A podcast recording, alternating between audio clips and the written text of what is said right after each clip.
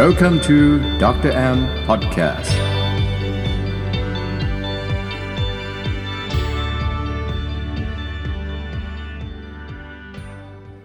สวัสดีครับท่านผู้ฟังที่รักทุกท่าน และขอกราบสวัสดีปีใหม่ พุทธศักราช 2565 หรือปีเสือนี้นะครับ ขออวยพรให้มิตรรักแฟนคลับทุกท่านเลยของช่องดร M Team ประสบความสุขนะครับ สุขภาพแข็งแรงทั้งกายและใจนะครับ ปราศจากโรคภัยไข้เจ็บ คิดสิ่งใดสมปรารถนาทุกประการ ตลอดปีนี้ปีหน้าและปีถัดๆไป และอยู่ด้วยกันเพื่อสร้างสังคมสุขภาพดีไปด้วยกัน วันนี้นะครับ เปิดสกราชใหม่นะครับ หมอก็ขอต้อนรับท่านผู้ฟังทุกท่านเข้าสู่รายการใหม่ของเรา รายการนี้นะครับมีที่มาที่ไปอย่างไรนะฮะหลายปีที่ผ่านมาเนี่ยหมอก็มีความดีใจแล้วก็ทีมงานหมอเนี่ยก็มีความปลื้มใจมาก ที่ท่านผู้ฟังผู้ชมที่รักทุกท่านเนี่ยช่วยกันนะครับ ร่วมกันนะครับ แล้วก็ติดตามนะครับ เพื่อสร้างนะครับสังคมสุขภาพดีไปด้วยกัน จากรายการในวันแรก ๆ เริ่มต้นเนี่ยก็ปีพุทธศักราช 2555 มาจนถึงปีนี้เนี่ยก็ครบรอบนะครับ 10 ปีพอดีโอ้โหอยู่กันมา พอสมควรเนาะนะครับ ไม่รู้ใครจะแข่งนะครับ สุขภาพดีได้ดีกว่ากันระหว่างหมอแอมกับ ท่านผู้ฟังทุกท่านนะครับ ต้องช่วยกันแข่งกันสุขภาพดีเนี่ยถือว่าเป็นสิ่งที่น่าสนับสนุน จาก 10 กว่าปีที่ผ่านมาครับ หมอก็พยายามเนาะเอาความรู้เนี่ยไม่ว่าจะเป็นเรื่องต่างๆนะครับ อวัยวะต่างๆ หัวข้อต่างๆ การดูแลตัวเองนะครับ มาเล่าให้ทุกท่านฟังเนี่ยอยู่เสมอคำถามครับที่ทีมงานเนี่ยได้รับเข้ามา หมอก็พยายามจะเอามา ไขข้อข้องใจนะครับ เอามาตอบเอามาแนะนำส่วนหนึ่งนะครับของคำถามที่ทีมงานเขาลิสต์มาเนี่ยก็มักจะถามว่าหมอแอม หรือตัวผมเองเนี่ยใช้ชีวิตอย่างไรทำแบบไหน คุณหมอแอมนอนอย่างไร คุณหมอแอมบำรุงผิวอย่างไรนะครับ ออกกำลังกายแบบไหน วันนี้ครับเปิดสักราชใหม่เนี่ยก็สมควรแก่เวลานะที่เป็นครั้งแรกที่จะมาแชร์นะเล่าให้ทุกคนฟังว่า เอชีวิตส่วนตัวเนี่ยหมอดูแลตัวเองอย่างไรนะครับ เพราะฉะนั้นครับวันนี้ครับเรามาพบกับรายการใหม่ของเรานะครับ ชื่อรายการว่าเคล็ดไม่ลับเพื่อสุขภาพดีของหมอแอม ตอนการกินเพื่อสุขภาพของผมหมอแอมนายแพทย์ตนุพล วิรุณหาการุณนะครับ วันนี้ครับแล้วก็รายการใหม่นี้นะครับ หมอก็จะพยายามนะครับลิสต์แล้วก็สรุปว่า เอ เวลาหมออ่านมาหลาย ๆ เรื่องนะครับ หรือรักษาคนไข้มาเนี่ยด้วยทฤษฎีต่าง ๆ เนี่ย พอมาถึงกับตัวหมอเองเนี่ย หมอประยุกต์ปฏิบัติอย่างไร เพราะพอทีมงานนะครับสรุปรายการว่า อ่า รายการใหม่ของเราเนี่ย คือการมาพบกับหมอแอม ให้แนะนำหน่อยว่าทุกๆวันเนี่ย ทุกๆ เดือน ทุกๆ ปีเนี่ย ใช้ชีวิตอย่างไรนะครับ หมอก็ต้องมานั่งคิดนะว่า เออ จริงด้วยเนาะ เรามีหลายทฤษฎี หมอเชื่อเหลือเกินว่าผู้ฟังทางบ้านก็เหมือนกันนะครับ เวลาเราไปอ่านทฤษฎีนู้นมา ไปอ่านหนังสือเล่มนี้มา ไปฟังเขาว่าแบบนั้นมา ไปฟังแพทย์ประจำตัวบอกแบบนี้มา เราก็จะมาตกผลึกวิเคราะห์ แยกแยะ แล้วก็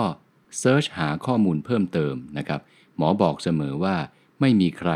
รู้ทุกอย่างนะครับ แล้วก็อย่าเชื่อทุกอย่าง เพราะฟังมาปุ๊บเชื่อปั๊บเลยก็ไม่ดี เราต้องฟังมาเสร็จ แล้วก็ไปค้นคว้าหาความรู้เพิ่มเติมนะครับ แล้วก็มาประยุกต์ปฏิบัติใช้กับตัวเรา ดูซิว่า ส่งผลดีแค่ไหน ส่งผลได้มากน้อยเพียงใด เพราะตามหลักที่หมอบอกเนาะคนเราทุกคนเนี่ยเกิดมาเนี่ยต่างกัน การใช้ชีวิตก็ต่างกัน เหมือนที่หมอเคยเล่าให้ฟังว่า สิ่งประกอบหลักๆนะครับของการมีสุขภาพที่ดีในแต่ละวันเนี่ยประกอบไปด้วย 3 หัวข้อใหญ่ๆ 1. ครับ เราเปลี่ยนแปลงไม่ได้ แต่เราสามารถที่จะรู้ได้ แล้วก็หลบหลีกหลีกเลี่ยงมันนะครับ ก็คือสิ่งที่เรียกว่าพันธุกรรม อันที่2ครับเราปรับได้แน่นอนนะครับ เพราะอยู่ด้วยน้ำมือเราก็คือไลฟ์สไตล์นะครับหรือการใช้ชีวิต และก็อย่างที่ 3 ที่มีผลกระทบต่อสุขภาพชีวิตเราก็คือ environment สิ่งแวดล้อมนะครับ บางคนอยู่ในที่สิ่งแวดล้อมดีสะอาด ปราศจากมลพิษต่างๆ บางคนนะครับ เป็นความจำเป็นหมอเองก็เหมือนกัน ต้องอยู่ในที่ที่บางทีอากาศไม่ค่อยบริสุทธิ์ เราก็ต้องมีวิธีในการดูแลตัวเรา สรุปครับ 3 ปัจจัยหลักเนาะ 1. พันธุกรรม 2. ไลฟ์สไตล์หรือการใช้ชีวิต 3. environment หรือสิ่งแวดล้อม คือปัจจัยสำคัญนะครับ ที่จะเกี่ยวข้องนะครับกับการวางแผนดูแลตัวเราเนาะฉะนั้นกลับมานะครับ หมอก็เลยดีใจมากที่วันนี้มีรายการใหม่ พอรายการใหม่นี้เนี่ยเกี่ยวกับตัวหมอเองเนี่ยหมอก็เลยจะออกตัวก่อนเลยว่า ไม่มีผิดนะครับไม่มีถูก หลายอย่างที่หมอเล่าให้ฟัง ท่านผู้ฟังเอาไปใช้อาจจะไม่เหมาะกับตัวท่านผู้ฟัง หรือบางคนเอาไปใช้แล้ว โอ้ มันเหมาะมันดีนะครับ ก็เป็นเรื่องที่ต้องมาแชร์กันนะครับ เพื่อสร้างสังคมสุขภาพดี ฉะนั้นในตอนใหม่ ๆ นี้ ท่านผู้ฟังทุกท่านเนี่ยสามารถแลกเปลี่ยนข้อมูล เทคนิคการดูแลตัวเองนะครับ เทคนิคการดูแลสุขภาพที่ได้ผลนะครับ ในคอมเมนต์ได้ท่านอื่นนะครับ ท่านมาอ่านดูเออ ลองไปปรับดูตรงกับตัวเรานะครับ บางอย่างไม่ตรงเราก็ข้ามไปเราก็หาวิธีอื่น แต่รายการเราวันนี้นะครับ ก็จะเป็นตัวหมอเองเป็นเทคนิคที่ทำจริง ๆนะครับ บางอย่างหมอบอกทุกท่านไป หมอยังทำได้ไม่ดีพอหมอก็จะสารภาพในรายการตามตรงว่า ยังทำได้ไม่ร้อยเปอร์เซ็นต์บางอย่างที่ทำได้ดีแล้วนะครับ หมอก็จะเอามาแชร์ว่า ใช้เวลานานแค่ไหนกว่าจะมีวันนี้นะครับ เรามาเริ่มกันเลยนะครับ อารัมพบทมานะพอสมควรนะครับ ตอนใหม่เรานะครับ รายการเคล็ดไม่ลับเพื่อสุขภาพดีของหมอแอม ตอนการกินเพื่อสุขภาพของผมเอง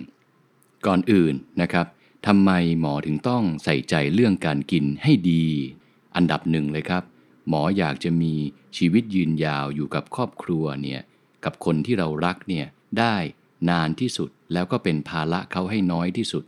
ไม่อยากจะอยู่ไปจนแก่ๆหรืออายุมากๆ แล้วต้องมาให้ลูกหลานเนี่ยคอยดูแล เพราะว่าป่วยเป็นโรค หมอถึงตั้งปณิธานตั้งแต่ตอนนี้แล้วก็ก่อนหน้านี้ มาตลอดว่าเราต้องรักตัวเรานะ แล้วตัวเราเนี่ยก็จะให้รางวัลเราเองเนี่ยโดยการที่เขาไม่ป่วยหรือว่าเจ็บป่วยยาก นะครับ อันแรกครับที่หมอใช้เป็นองค์ประกอบ ก่อนหมอจะไปดูเรื่องการกินของตัวเองเนาะก็จะมีอยู่ 5 ข้อที่หมอเนี่ยใส่ใจแล้วก็ติดตามดูแลมาโดยตลอดนะครับ ในยุคปัจจุบันต้องขอเล่าให้ฟังก่อนว่ามี 3คำศัพท์สำคัญในกลุ่มการแพทย์หรือการดูแลสุขภาพนะครับคำที่ 1 ครับ preventive medicine เวชศาสตร์ป้องกันหรือการดูแลป้องกันก่อนจะเจ็บป่วย หมอเคยพูดไปแล้วเนาะคำที่ 2 ครับ personalized medicine นะครับ และคำที่ 3 ครับ precision medicine นะครับ personalized and precision เนี่ยเป็นการแพทย์สมัยใหม่ที่เมื่อวิทยาศาสตร์เจริญก้าวหน้าขึ้น เลือดต่างๆเนี่ยสามารถตรวจได้มากขึ้นลึกขึ้นนะครับเครื่องมืออุปกรณ์ต่างๆเนี่ยสามารถสแกน สามารถดูร่างกายตัวเราได้มากกว่าเดิมทำให้มนุษย์ในปัจจุบันนะครับ สามารถที่จะ รู้นะครับว่าร่างกายเราตอนนี้เป็นอย่างไร ต้องการแร่ธาตุสารอาหารตัวไหนเท่าไหร่นะครับงั้นคำว่า personalize ครับคือการรักษาดูแลตัวเราเนี่ยแบบตัวเราเองคนเดียวอ่าเช่นนะครับ เราเป็นโรคนี้หรือเราไม่อยากเป็นโรคนั้น เรามีสูตรนี้ได้มา ใช้กับตัวเราได้ผล ใช้กับเพื่อนเราอาจจะไม่ได้ผล เพราะว่าปัจจัยต่างๆ ต่างกันนะครับ ไม่ว่าจะเป็นพันธุกรรม การใช้ชีวิต และสิ่งแวดล้อมอย่างที่หมอเล่าให้ฟังไปแล้วคำว่า precision ครับเมื่อเราตรวจละเอียดนะครับแม่นยำมากขึ้นนะครับ ปัจจุบันเนี่ยทุกท่านจะได้ยินคำว่า การตรวจรหัสพันธุกรรม หรือเจเนติกหรือ DNA มากขึ้นแล้วก็แพร่หลายขึ้นนะครับ หมอเหมือนที่เคยบอกนะครับ ถ้าเรารักสุขภาพตัวเรานะครับ แต่เราสื่อสารกับร่างกายเราไม่ได้ เราไม่รู้ว่าเขาขาดอะไร เขาต้องการอะไร ก็จะเป็นการดูแลแบบไม่ลึกพอ พอวิทยาศาสตร์ก้าวหน้าครับ มนุษย์เนี่ยสามารถล้วงความลับวิจัยนะครับ ลงไปถึงระดับเซลล์นะครับ ระดับ DNA นะครับ ระดับโครโมโซมนะครับทำให้มนุษย์ในปัจจุบันนะครับ ถ้าเราใส่ใจขวนขวายนะครับ อยากจะรู้อยากจะรู้จักฝาแฝดของตัวเรา นั่นก็คือตัวเราเองเนี่ย เราก็มีวิธีที่จะเข้าถึงข้อมูลได้มากขึ้น วันนี้ครับหมอเลยจะมาเล่าให้ฟังก่อนว่า เอก่อนหมอจะวางแผนการดูแลตัวเองเนี่ย ก่อนหมอจะวางแผนดูแลการใช้ชีวิตเนี่ย หมอก็ต้องมีข้อมูลพื้นฐานของนายแพทย์ตนุพลหรือตัวหมอเองก่อน อันดับที่1ครับที่หมอใช้ในการมอนิเตอร์นะครับหรือว่าดูแลร่างกายตัวเราเนี่ยก็คือระดับน้ำตาลในเลือด ระดับน้ำตาลในเลือดที่หมอจะเจาะดูเนี่ยเป็นประจำเนี่ยก็จะมีอยู่ 3 ตัว ตัวที่ 1 ชื่อว่า fasting plasma glucose นะครับหรือระดับน้ำตาลในเลือด ตัวที่2นะครับ ฮีโมโกลบิน A1C หรือระดับน้ำตาลสะสม เพราะฉะนั้นเวลาทุกท่านเนี่ยไปตรวจร่างกายเนี่ยจะใช้เทคนิคเดียวกับหมอในการดูแลผลเลือดเหล่านี้ แล้วปรับมาเป็นการใช้ชีวิตก็ยินดีนะครับ ตัวที่ 3 ครับก็คือระดับ fasting insulin นะครับก็คือระดับฮอร์โมนอินซูลินที่หลั่งมาจากตับอ่อนเนี่ยในการจัดเก็บน้ำตาล เพราะฉะนั้นครับระดับน้ำตาลในเลือดหมอใช้ 3 รายการนะครับ fasting plasma glucose ฮีโมโกลบิน A1C แล้วก็ระดับอินซูลินนะครับ มาถึงหัวข้อที่2นะครับที่หมอใช้ในการวางแผนการดูแลตัวเอง ก็คือระดับไขมันในเลือดนะครับของตัวหมอเองเนาะภาษาอังกฤษเวลาเราไปตรวจเนี่ยเขาจะเรียกว่า lipid profiles lipid แปลว่าไขมัน profile แปลว่าข้อมูล ประกอบไปด้วยตัวไหนบ้างที่หมอใช้ในการดูแลตัวเอง 1. นะครับก็ระดับคอเลสเตอรอลในเลือด 2. ครับระดับไตรกลีเซอไรด์ในเลือด 3. ครับ ระดับ HDL หรือไขมันดีในเลือด 4. ครับ รหัส LDL นะครับหรือระดับไขมันไม่ดีในเลือดตัวนี้สำคัญเนาะที่เหลือครับก็จะเป็นข้อมูลทางแลบที่เกี่ยวกับการวางแผนการดูแลหลอดเลือดตัวเรานะครับ ไม่ว่าจะเป็นตัวที่ชื่อว่า ESR CRP ferritin homocysteine นะครับไลโปโปรตีน A เล็ก A โป A ใหญ่นะครับ และก็ A โป B เป็นต้นนะครับ นี่คือข้อมูลเกี่ยวกับระดับไขมันในเลือดที่หมอใช้ในการวางแผนดูแลตัวเอง ข้อที่3นะครับที่เป็นข้อมูลที่สำคัญนะครับในปัจจุบันนะครับ หมอก็จะตรวจระดับไขมันพอกตับตัวหมอเอง หมายความว่ายังไงคะ หมายความว่ายังไงครับ ไขมันพอกตับนะครับคิดภาพ เหมือนเราไปซื้อเนื้อวัวเนาะเนื้อวัวที่มีลายไขมันเยอะๆเป็นไงครับ อร่อยนะครับ หลายท่านบอก ราคาสูงนะครับ กินแล้วมันนุ่มดี เปรียบเทียบนะครับ ถ้าเป็นตับเราเนี่ยลายเยอะๆเนี่ยเขาเรียกไขมันพอกตับเยอะ ถ้าลายน้อยๆนะครับไม่มีมันเลยเนี่ยเขาเรียกว่าตับดี แสดงว่ากลับกันเนาะใครที่ชอบกินเนื้อติดมันนะครับ หรือว่าเนื้อไขมันเยอะๆนะครับ หรือว่าหมูสามชั้นเนี่ยก็จะเพิ่มโอกาสนะครับที่ทำให้ตับเราเนี่ยมีไขมันเป็นลายแบบนั้นด้วย เพราะฉะนั้นครับในปัจจุบันเนี่ยระดับไขมันพอกตับเนี่ย สามารถวัดได้ ส่วนตัวเนี่ยหมอก็จะตรวจด้วยเครื่อง MRI เครื่อง MRI ในสมัยใหม่เนี่ยมีรุ่นที่ไม่ต้องฉีดสี เพราะฉะนั้นในการป้องกันโรคนะครับเราไม่ต้องฉีดสีเนี่ยก็จะลดโอกาสของการแพ้สีที่ฉีดเข้าไปเป็นต้น เพราะฉะนั้นระดับไขมันพอกตับครับ เบื้องต้นหมอแนะนำว่า ถ้าใครที่มีโอกาสได้สแกนตับเนาะก็ควรจะมีไขมันในตับทั้งตับเราเนี่ยไม่เกิน 10% ใครมีไขมันพอกตับยิ่งน้อยยิ่งดีนะครับ ไม่เหมือนเนื้อสัตว์เนาะยิ่งมันเยอะยิ่งขายได้ราคา ถ้าเป็นมนุษย์เราเนี่ยยิ่งน้อยเนี่ยยิ่งสุขภาพดีนะครับงั้นตัวนี้ก็เป็นตัวสำคัญที่หมอมอนิเตอร์ตลอดนะครับว่าไขมันพอกตับเราปีนี้เป็นอย่างไรนะครับส่วนตัวครับหมอมีไขมันพอกตับเหมือนกันนะครับแต่แค่1%นะครับก็ถือว่าพอใช้ได้ยังไม่ดีขนาด 0%เดี๋ยวจะต้องเดินหน้าแก้ไขต่อ ข้อที่4ครับที่หมอแอมใช้ก็คือ ระดับแคลเซียมในหลอดเลือดหัวใจ หรือที่เขาเรียกว่า CT calcium score นะครับเครื่อง CT ในปัจจุบันเนี่ยก็จะมีรุ่นนะครับที่สามารถสแกนดูหลอดเลือดหัวใจเรา แต่ไม่ต้องฉีดสีก็สามารถทำได้ แล้วก็เป็นเครื่องรุ่นใหม่ที่เขาเรียกว่า low dose CT หรือว่ารังสีน้อยนะครับเพื่อลดโอกาสความเสี่ยงจากรังสีต่างๆ เป็นต้น คะแนน calcium score นะครับบอกไว้เป็นความรู้นิดหนึ่งก็แล้วกันว่า ทุกท่านเนี่ยเวลาสมมุติใครมีโอกาสได้ตรวจเนี่ยก็จะเป็นเครื่องที่สแกนหลอดเลือดหัวใจเราออกมานะครับ หลอดเลือดหัวใจทางซ้าย หลอดเลือดหัวใจทางขวานะครับ แล้วมีหินปูนนะครับหรือแคลเซียมไปเกาะเนี่ยตีบกี่เปอร์เซ็นต์ ถ้าคะแนนนะครับปกติก็คือศูนย์คะแนนหลอดเลือดสะอาดมาก โอกาสเสี่ยงที่เราจะหัวใจวายนะครับใส่บอลลูนก็จะต่ำถ้าคะแนนแคลเซียมสกอร์สูงสูงนะครับ เช่น 100 200 300นะครับถ้าเสี่ยงสูงนะครับคือเกิน 400 ขึ้นไปเนี่ยเราก็ต้องระมัดระวังและปรึกษานะครับ cardiologist นะครับหรือที่เรียกว่าแพทย์ผู้เชี่ยวชาญทางด้านหัวใจ เพื่อวางแผนนะครับปรับพฤติกรรมนะครับรักษานะครับเพื่อไม่ให้นะครับเกิดภาวะหัวใจนะครับเส้นเลือดตีไปนะครับเป็นภาวะที่โจมตีแบบรวดเร็วด้วยอันตรายด้วยนะครับนั่นคือสิ่งสำคัญครับที่หมอเนี่ยมักจะใส่ใจว่า เอหลอดเลือดหัวใจหมอปีนี้เนี่ยเป็นยังไงนะครับ ประกอบกับเวลาเราตรวจแบบเนี้ยนะครับก็เป็นการดูหัวใจเราตอนไม่เหนื่อยนะครับแต่เวลาเราเหนื่อย เช่น เราไปเตะฟุตบอล เราปั่นจักรยานเราไปวิ่งเนี่ยก็เป็นอีกภาวะหนึ่งที่บางคนตอนปกติหลอดเลือดหัวใจดี แต่พอตอนเหนื่อยเนี่ยมีหลอดเลือดหัวใจตีบนะครับหมอก็จะตรวจเพิ่มเติมกับสิ่งที่เรียกว่า exercise stress test นะครับหรือ EST คือการเดินสายพานเนี่ยแหละครับ แล้วก็จะมีหมอหัวใจนะครับ ท่านคอยดูแลเราอยู่ แล้วก็ติดคลื่นไฟฟ้า ดูซิว่าตอนเราเหนื่อยๆเนี่ยนะครับมีเส้นเลือดหัวใจส่งสัญญาณผิดปกติหรือเปล่านะครับสองรายการนี้นะครับ ถ้าผลออกมาดีก็ค่อนข้างจะสบายใจว่า เออ หลอดเลือดหัวใจเราดีนะ เราไปออกกำลังกายเหนื่อยๆมาก เราก็จะเสี่ยงน้อยนะครับ ถ้าใครมีปัญหาเนี่ย แพทย์ก็จะแนะนำให้ออกกำลังกายแบบเฉพาะนะครับ ข้อสุดท้ายครับที่หมอใช้เป็นตัวมอนิเตอร์นะครับดูแลตัวเองก็คือ ระดับการตีบของหลอดเลือด carotid นะครับ C A R O T I D carotid artery ก็คือหลอดเลือดแดงครับที่อยู่ที่คอเนี่ยแหละครับ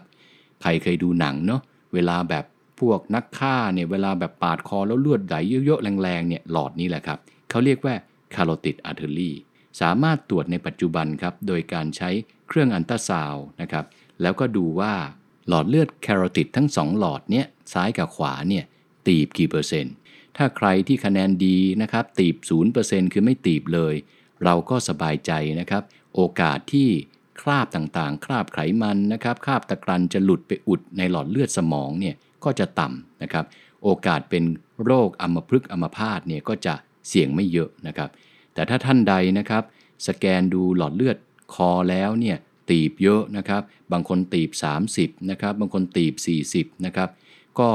น่าต้องระวังนะครับ แต่ก็ไม่ควรจะเสียใจ เพราะอย่างไรก็รู้ก่อนที่เขาจะหลุดนะครับ เราจะได้ปรึกษาแพทย์นะครับอาอาจจะต้องรักษาหรือป้องกันนะครับ หรือการปรับเปลี่ยนพฤติกรรมนะครับ ได้ก่อนที่โรคหลอดเลือดตีบเนี่ยจะมาเยือนแบบนั้นเป็นต้นนะครับ นั่นคือทั้งหมดนะครับ5หัวข้อนะครับที่เริ่มต้นเล่าให้ฟังก่อนว่า อ๋อหมอดูดานี้นะนะครับ ข้อมูลต่างๆเนี่ยแล้วหมอก็เอามาประกอบกัน เป็นแนวทางในการใช้ชีวิตนะครับ เริ่มต้นด้วยตอนที่ 1 ของเราคือ การกินนะครับ หรือการรับประทานของผมเองนะครับ ปรับมาเป็นเรื่องการรับประทานเคล็ดไม่ลับของผมเองนะครับ หมอก็จะแบ่งออกเป็น 3 มื้อเนาะนะครับ มื้อเช้านะครับหรือที่เรียกว่า breakfast นะครับสำคัญมากเนาะมื้อกลางวันนะครับ แล้วก็มื้อเย็น มอจะเริ่มต้นยังไงดี เรามาเริ่มต้นที่อาหารเช้าก่อน หลายคนนะครับให้ความสนใจใส่ใจกับอาหารเช้าเยอะมาก บางคนนะครับเวลามีน้อยนะครับรถก็ติดต้องรีบไปทำงาน ก็ทำให้หลายท่านเนี่ยอยากจะรับประทานอาหารเช้า แต่เป็นไงครับ เวลาไม่พอนะครับ ก็เลยสกิปนะครับแปลว่าข้ามไปอ่าแสดงว่ามื้อเช้าหมอแอมพูดแบบนี้ส่วนตัวผมเนี่ยเป็นคนรับประทานอาหารเช้า ทุกวันนะครับ ขาดไม่ได้เลย เรียกได้ว่าตื่นมาปุ๊บนะครับทำธุระส่วนตัวเสร็จสับปุ๊บ ก็ต้องมาตั้งหน้าตั้งตารอเพื่อทานอาหารเช้าทำไมอาหารเช้าสำคัญในมุมมองของผมเอง เหมือนที่เคยเล่าให้ฟังในตอนการนอนเนาะเวลาคนเราเนี่ยจะเข้านอนนะครับก็จะมีฮอร์โมนตัวหนึ่งหลั่งออกมาชื่อว่าเมลาโทนิน หรือฮอร์โมนที่ทำให้เราง่วงนะครับ พอเราเริ่มง่วงนอนปุ๊บ หลังมาตอนประมาณสัก สองทุ่มกว่าสามทุ่มสี่ทุ่มเราก็ง่วงมากแล้วเราก็เข้านอนไป พอเราเข้านอนไปปุ๊บเนี่ยฮอร์โมนซ่อมแซม หรือฮอร์โมนชะลอความแก่อย่าง growth ฮอร์โมนเนี่ยก็จะหลั่งออกมาค่อยๆหลั่ง เริ่มต้นหลั่งตอนสี่ทุ่มห้าทุ่ม เที่ยงคืน ตีหนึ่งอย่างเงี้ยช่วงตีหนึ่งนะครับช่วงเที่ยงคืนเนี่ยหลั่งเยอะมากนะครับก็จะทำให้เราซ่อมแซมตัวเองนะครับชะล้างสารพิษ ซ่อมแซมส่วนที่สึกหรอนะครับ ทำให้ร่างกายเราเนี่ยมีประสิทธิภาพที่ดี พอเราเวลาล่วงเลยไประหว่างเรานอนหลับก็เกิดปฏิกิริยาเยอะมากเลย หลายท่านที่ยังไม่ได้ฟังเนี่ยไปฟังได้ในตอนการนอนสุขภาพดีเนาะพอมาใกล้จะเช้าครับฮอร์โมนตัวหนึ่งจะค่อยๆ หลั่งมากขึ้นฮอร์โมนตัวนั้นชื่อว่าฮอร์โมนคอร์ติซอลฮอร์โมนคอร์ติซอลเนี้ยเรียกว่าฮอร์โมนคิดฮอร์โมนวิเคราะห์ หรือบางคนเรียกฮอร์โมนเครียด ก็คือหลั่งออกมาเนี่ยไม่ใช่ไม่ดีนะครับทำให้เราคิดทำให้เราทำงานทำให้เรามีแรงทำให้เรากระปรี้กระเปร่านะครับแต่ถ้าเยอะเกินไปก็ไม่ดีนะครับแสดงว่าฮอร์โมนเครียดเนี่ยนะครับถ้าเยอะเกินไปเนี่ยไม่ดีนะครับถ้าน้อยเกินไปก็ไม่ดี ต้องอยู่ในปริมาณที่เหมาะสมนะครับเพราะฉะนั้นครับฮอร์โมนคอร์ติซอลเนี่ยจะหลั่งมากที่สุดตอนไหนครับฮอร์โมนคอร์ติซอลจะหลั่งมากที่สุดตอนเช้าครับตอนที่เราตื่นนอนนี่แหละ แสดงว่าตอนที่เราตื่นครับ ฮอร์โมนคอร์ติซอลเนี่ยสูงที่สุดในแต่ละวัน ถ้าเราไม่ทานอาหารเช้าเป็นไงครับ ฮอร์โมนคอร์ติซอลก็จะสูงขึ้นไปอีก เวลาฮอร์โมนคอร์ติซอลสูงครับ เราจะรู้สึกเครียดแบบลึกๆนะครับ เราก็จะอยากกินของหวานครับ ของมันครับ ของเค็มครับ ถ้าคนใดนะครับไม่ได้ทานข้าวเช้าเนี่ยลักษณะการกินในวันนั้นๆเนี่ยก็จะหนักไปทางพวกอาหารที่ทำให้หายเครียดนะครับ ส่วนใหญ่ก็จะเป็นจังฟู้ดนะครับหรือเป็นฟาสต์ฟู้ดเป็นต้น มีการวิจัยนะครับว่า chronic stress นะครับหรือที่เรียกว่า ภาวะเครียดเรื้อรังนะครับหรือภาวะคอร์ติซอลสูงเรื้อรังนะครับไม่มีช่วงลดเลย สูงตลอดทั้งวันอะไรแบบนี้ที่มากเกินไปเนี่ยส่งผลนะครับต่อการทำงานของเอนไซม์ที่สำคัญตัวหนึ่ง เอนไซม์ตัวนี้ชื่อว่าเทโลเมอเรสในตอนที่ผ่านมานะครับหมอเคยเล่าให้ฟังเนาะ ว่ามนุษย์เราเนี่ยปัจจุบันเนี่ยมนุษย์วิจัยเนี่ยจนมาถึงระดับโครโมโซม และโครโมโซมที่รูปร่างเหมือนปาท่องโก๋ของเราเนี่ยจะมีฝาปิดอยู่ ฝาปิดตัวนี้ชื่อว่าเทโลเมียร์ถ้ายิ่งยาวเราก็จะคุณภาพชีวิตดี อายุยืนยาวนะครับโรคภัยไข้เจ็บจะมาเยี่ยมช้า ถ้าเทโลเมียร์หรือฝาปิดเนี้ยสั้นนะครับ เราก็จะเจ็บป่วยง่ายนะครับ ก่อให้เกิดโรคต่างๆ เอนไซม์ที่ชื่อว่าเทโลเมอเรสนี่แหละครับ เป็นตัวที่หลั่งออกมาจากร่างกายเราแล้วซ่อมแซม ให้เทโลเมียร์เนี่ยสั้นช้า แสดงว่าเทโลเมอเรสเนี่ยมีประโยชน์ว่าถ้าหลั่งเยอะเราก็จะแก่ช้าป่วยยากนะครับ ถ้าหลั่งน้อยนะครับ ก็จะ telomere สั้นไวนะครับ แก่เร็วนะครับ เจ็บป่วยง่ายนะครับ เจ้าฮอร์โมนคอร์ติซอลที่เยอะเกินไปนี่แหละครับ จะมาทำให้เอนไซม์ telomerase เนี่ยทำงานน้อยลงนะครับ ฉะนั้นครับ การรับประทานอาหารเช้าเนี่ยนะครับมีส่วนสำคัญในการลดฮอร์โมนคอร์ติซอลในช่วงเช้าของเรานะครับเห็นประโยชน์อันที่หนึ่งแล้วเนาะแสดงว่าการรับประทานอาหารเช้าเนี่ยมีผลทำให้ร่างกายเราแข็งแรง แล้วก็ทำให้เทโลเมียร์เราเนี่ยมีคุณภาพแล้วก็สั้นช้านะครับประกอบกันครับ ถ้าใครนะครับที่เมื่อคืนนอนไม่ดีด้วยนะหนอนดึก2นะครับนอนหลับไม่ลึก growth ฮอร์โมนหลั่งน้อยนะครับ หรือรับประทานมากเกินไปนะครับ ยิ่งมีส่งผลนะครับให้ตอนเช้าวันรุ่งขึ้นเนี่ยคอร์ติซอลยิ่งสูงกว่าเดิม เหมือนที่หมอเคยบอกครับ ใครนอนไม่มีคุณภาพเนี่ยการควบคุมน้ำหนักเอ่ยการดูแลสุขภาพเอ่ยเนี่ยจะยากกว่าคนที่นอนดีนะครับ เพราะในตอนนี้นะครับ หมอจะโฟกัสที่การกินนะและเดี๋ยวตอนต่อๆไปเรามาดูกันซิว่าเอหมออาจจะมาแชร์ว่าหมอแอมมีเทคนิคการนอนอย่างไร ให้ สุขภาพดีอะไรแบบนี้นะครับ ฉะนั้นครับ มื้อเช้าเนี่ยถึงเป็นมื้อที่สำคัญ มากไปกว่านั้นนะครับในช่วงเรานอนเนี่ยนะครับร่างกายเราเนี่ยเขาเรียกว่าช่วงฟาสติ้งนะครับหรือช่วงที่ไม่มีอาหารเข้าไป พอตื่นมาตอนเช้าเนี่ยสมองเราเนี่ยหลับมาสมมุติ 8 ชั่วโมงนะครับก็ขาดสารอาหารมานานพอสมควรนะถ้าตื่นมาตอนเช้าปุ๊บนะครับเราไปประชุมเลยเราไปใช้สมองเอ่ยเราจะใช้ร่างกายเนี่ย ถ้าร่างกายเราพลังงานไม่พอเนี่ยเขาก็ต้องดึงพลังงานสำรองมาใช้ เพราะฉะนั้นครับอาหารเช้าเนี่ยถึงมีความสำคัญกับผู้บริหารนะครับหรือใครก็ตามที่ใช้สมองตั้งแต่เช้าเนี่ยตื่นมาก็ควรจะทานเลย แล้วก็เรื่องการออกกำลังกายนะครับเวลาไหนดีเนี่ยท่านผู้ฟังเนี่ยก็ถามเข้ามาเยอะ หมอก็ปรับเปลี่ยนไปตามสถานการณ์นะครับ เพราะอย่างไรซะการออกก็ดีกว่าไม่ออกนะครับ เพราะถ้าเราตั้ง condition หรือว่า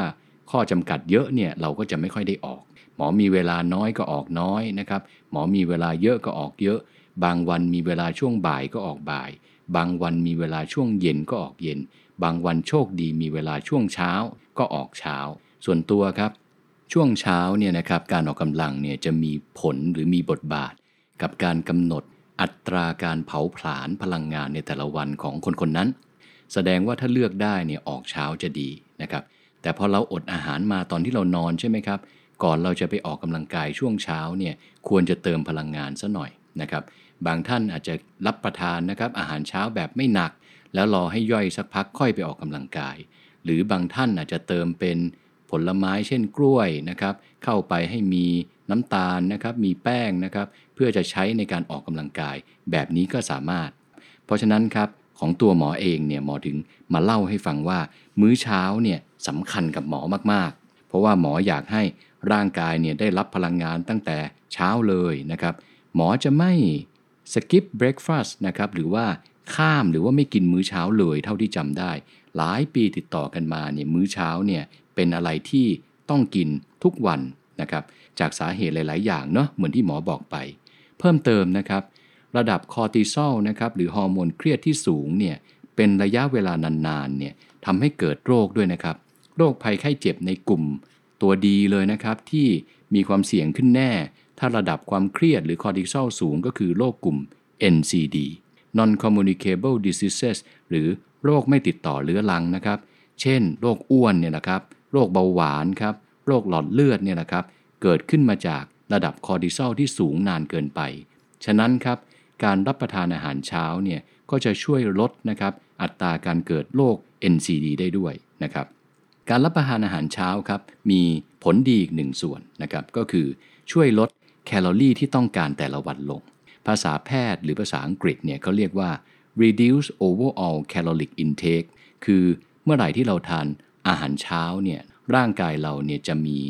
การปรับให้แคลอรี่ที่ต้องการต่อวันเนี่ยดีกว่าคนที่ไม่รับประทานอาหารเช้านะครับ พูดให้เข้าใจง่ายแหละครับว่า ถ้าใครไม่ทานอาหารเช้าเนี่ยเหมือนจะข้ามได้หนึ่งมื้อ แต่มื้อกลางวันมื้อเย็นเนี่ยจะโดนหนักนะครับคือจะ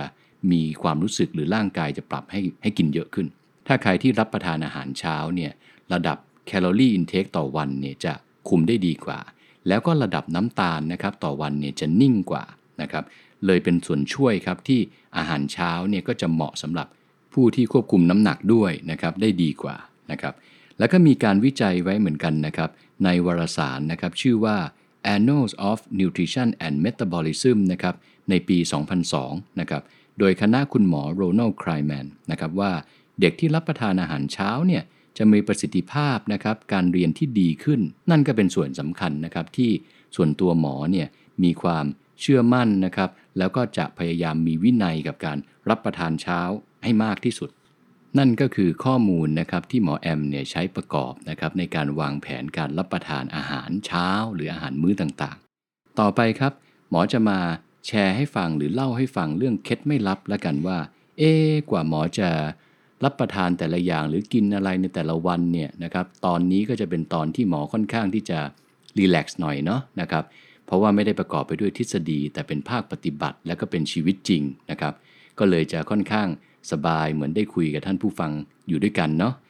หลักๆเลยครับ เอาข้อที่ 1 ก่อนดีกว่า 1 เนี่ยหมอพยายามจะรับประทานแบบ plant based diet นะครับ plant เนี่ยแปลว่าพืชนะครับ base ก็คือเป็นพื้นฐาน diet ก็แปลว่าอาหารนะครับ plant based diet ก็คืออาหารที่มีพืชผักเนี่ยเป็นหลัก อาจจะมีโปรตีนด้วยนะครับอาจจะมีแป้งด้วยไม่ได้แปลว่ากินผักอย่างเดียวนะครับอันที่1เนี่ยเทคนิคหมอแอมเนี่ย ผมจะกิน plant based diet เนี่ยประมาณ 4-5 วันต่อสัปดาห์นะครับ อันที่2ครับหมอมักจะแบ่งมื้ออาหารหมอในแต่ละมื้อเนี่ยออกเป็น 50 25 25 คือ 50%เป็นพืชผักครับนะแล้วก็ธัญพืชนะครับ ไม่รวมผลไม้นะ ผลไม้เนี่ยหมอจะรวมไว้ในอีก 25 นะครับเพราะฉะนั้นคิดภาพครับ 1 จาน ครึ่งหนึ่งหรือ 50%ของหมอแอมเนี่ยจะเป็นผักเป็นพืชธัญพืชนะครับ อีก 25%จะเป็นโปรตีน แล้วก็อีก 25%เนี่ยจะเป็นแป้งหรือน้ำตาลนะครับ หรือกลุ่มที่เรียกว่าคาร์โบไฮเดรตนะงั้นใน 50%ของจานหนึ่งของหมอเนี่ยก็เป็นผักใช่ไหมผักนี่เราก็ต้องดู เพราะผักเนี่ยมีประโยชน์ แต่ก็ต้องระวังสิ่งที่ปนเปื้อนนะครับ หรือว่าสารเคมีเนี่ยที่ติดมาด้วย เพราะฉะนั้นครับผักเองเนี่ยเวลาหมอทานเนี่ยถ้าเป็นที่บ้านนะครับ หมอก็จะ ล้างด้วยผงฟูนะครับหรือที่เขาเรียกว่าเบกกิ้งโซดาหรือภาษาแพทย์เขาเรียกโซเดียมไบคาร์บอเนตนะครับเพื่อชะล้างนะครับสารเคมีต่างๆที่ติดมานะครับหรือถ้าใครที่ชอบทางด้านนี้เนี่ยเราก็จะเห็นว่าปัจจุบันมีให้เลือกเยอะนะครับไม่ว่าจะเป็นผักออร์แกนิกนะครับหรือว่าใช้สารเคมีในการปลูกเนี่ยน้อยเลย นี่คือหลักการนะครับ50%ที่เป็นผักนะครับก็หมอก็แบ่งครึ่งจานไปเนาะ ผักนี่ก็มีหลายอย่างเลยนะครับผักใบเขียวอ่าเส้นใยเยอะนะครับไฟเบอร์เยอะนะครับช่วยร่างกาย ผักทำไมเวลากินอิ่มๆเนี่ยช่วยร่างกายเรา เพราะว่าด้วยความที่เขาเป็นไฟเบอร์นะครับเขาก็จะใช้เวลาย่อยนาน เพราะฉะนั้นความอิ่มเนี่ยก็จะอยู่กับเรานาน มากกว่าน้ำตาล มากกว่าพวกขนมที่เข้าไปปุ๊บน้ำตาลย่อยไวขึ้นปุ๊บแป๊บเดียวเราจะอยากมารับประทานอีกแหละนะครับ แล้วในผักก็จะมีนะครับ prebiotics นะครับอยู่เยอะทีเดียวก็คือเป็นอาหารนะครับของ probiotics นะครับ probiotic ก็คือแบคทีเรียชนิดดีๆ ในร่างกายเรา เขาก็ต้องการอาหารหรือที่เกาะหรือที่อยู่นะครับผักต่างๆนี่แหละครับมีประโยชน์นะครับและในปัจจุบันครับในยุคที่โรคระบาดเนี่ยยังโจมตีมนุษย์อยู่นะครับในพืชพันธุ์ธัญญาหารนะครับโดยเฉพาะในผักนะครับก็จะมีวิตามินต่างๆ ที่เยอะมาก ในการเพิ่มประสิทธิภาพ สารต้านอนุมูลอิสระในร่างกายเรา เช่นเห็ดนะครับ เห็ดเนี่ยเป็นพืชที่มีวิตามินดีด็อกเยอะนะครับ ก็จะมีส่วนช่วยในการเพิ่มภูมิต้านทานตัวเราแบบนั้นเป็นต้น คราวนี้ครับ อีก 25%ที่หมอทานเนี่ยก็จะเป็นโปรตีน เนื่องด้วยนะครับ หมอเป็น plant based diet เนี่ยประมาณ 4-5 วันต่อสัปดาห์ แสดงว่าส่วนใหญ่นะครับ จันทร์อังคารพุธพฤหัสนะครับ แล้วก็วันอาทิตย์เนี่ยห้าวันพอดีเนี่ย หมอจะรับประทานเป็น plant based พอเป็น plant based หรือเป็นพืชเป็นหลักเนี่ย50%เป็นพืชผักไปแล้วใช่ไหมอีก 25%โปรตีนเนี่ยหมอก็ต้องเติมให้ร่างกายเขาได้รับครบถ้วน ถ้าเป็นวันที่หมอกิน plant based เนี่ยหมอก็จะเติมเป็นเต้าหู้ เติมเป็นถั่วนะครับ ถั่วกับเต้าหู้เนี่ยก็จะมีโปรตีนเยอะ และในบางวันนะครับที่เป็นวันครอบครัวนะครับหรือภาษาหมอแอมเนี่ยหมอจะเรียกว่า cheating day นะครับหรือ cheat day ก็คือวันแบบขี้โกงวันเทศกาลเนี่ยนะครับหมอก็จะรับประทานเนื้อสัตว์บ้างนะครับไม่ได้แปลว่าหมอสุดโต่งแบบกินมังสวิรัตหรือเป็นวีแกนทุกวันไม่ได้นะครับหมอยังทำไม่ได้ขนาดนั้น ท่านผู้ฟังที่ทำได้แล้วนะครับบริหารจัดการตัวเองได้นะครับผลเลือดดี คุณหมอส่วนตัวชมเนี่ยหมอก็ขอแสดงความยินดีและชื่นชมด้วยนะครับส่วนตัวเนี่ยหมอทำ plant based diet หรือรับประทานพืชเป็นหลักเนี่ย ได้ประมาณ 4-5 วันต่อสัปดาห์นะครับแล้วก็จะมีประมาณ 2 วันต่อสัปดาห์ครับที่เป็นวันครอบครัวนะครับก็จะค่อนข้างหลวมๆหน่อยนะครับส่วนใหญ่ก็จะเป็นวันเสาร์อาทิตย์นะครับหรือไม่งั้นก็ศุกร์เสาร์ที่ถ้าที่บ้านเขาทานอะไรกันเราก็ทานด้วยนะครับแต่เราก็จะเลือกหน่อยนะ แต่เราก็จะไม่สตริกนะครับหรือว่าระมัดระวังมากเท่าวันปกติที่เราอยู่คนเดียว หรือว่าที่เราสามารถควบคุมตัวเราได้ ถ้าไปเจอคุณพ่อคุณแม่เนี่ยเขาจะมี งานเลี้ยงกัน เราก็รับประทานได้นะครับ เพราะหมอบอกแล้วครับ คนเราเนี่ยจะสุขภาพดีได้เนี่ยต้องดีทั้งกายและใจนะไม่ใช่แค่สุขภาพกายดีผลเลือดดีทุกอย่างดีแต่เราเครียดนะครับ จะกินอะไรเราก็เครียด จะ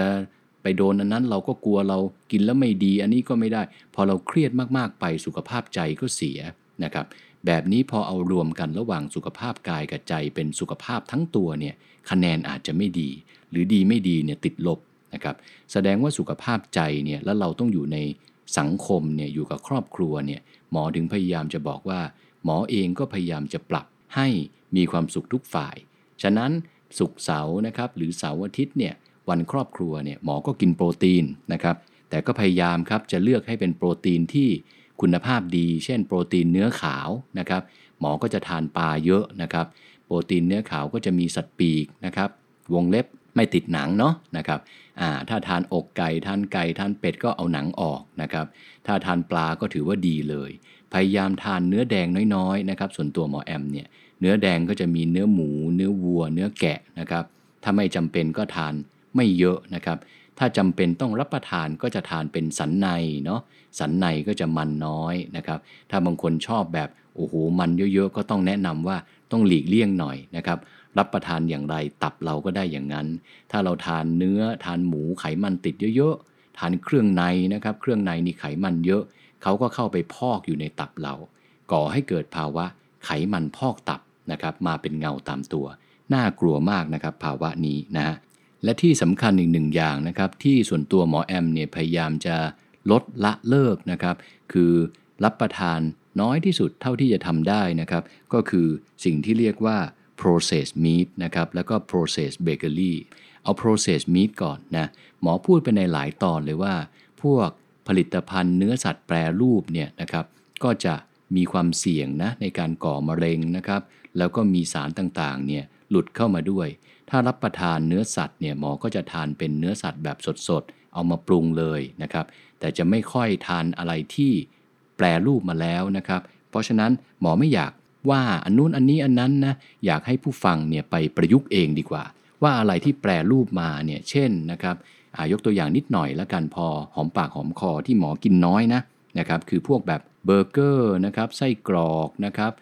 Parma ham นะครับเบคอนนะครับถ้าเป็นบ้านเราก็อาจจะเป็นแหนม เป็นหมูยอ เป็นกุนเชียงเนี่ยหมอทานนะครับแต่ทานนานๆทีนะครับ เนื่องจากหมอต้องการลดนะครับอาหารแปรรูปลงสำหรับส่วนตัวหมอ นอกจากช่วงเทศกาลจริง ๆ เพื่อหมออยากจะหลีกหนีจากโรคมะเร็งนะครับ แล้วก็อยากให้ไขมันในตับและก็ในเลือดเนี่ยดีขึ้นนะครับ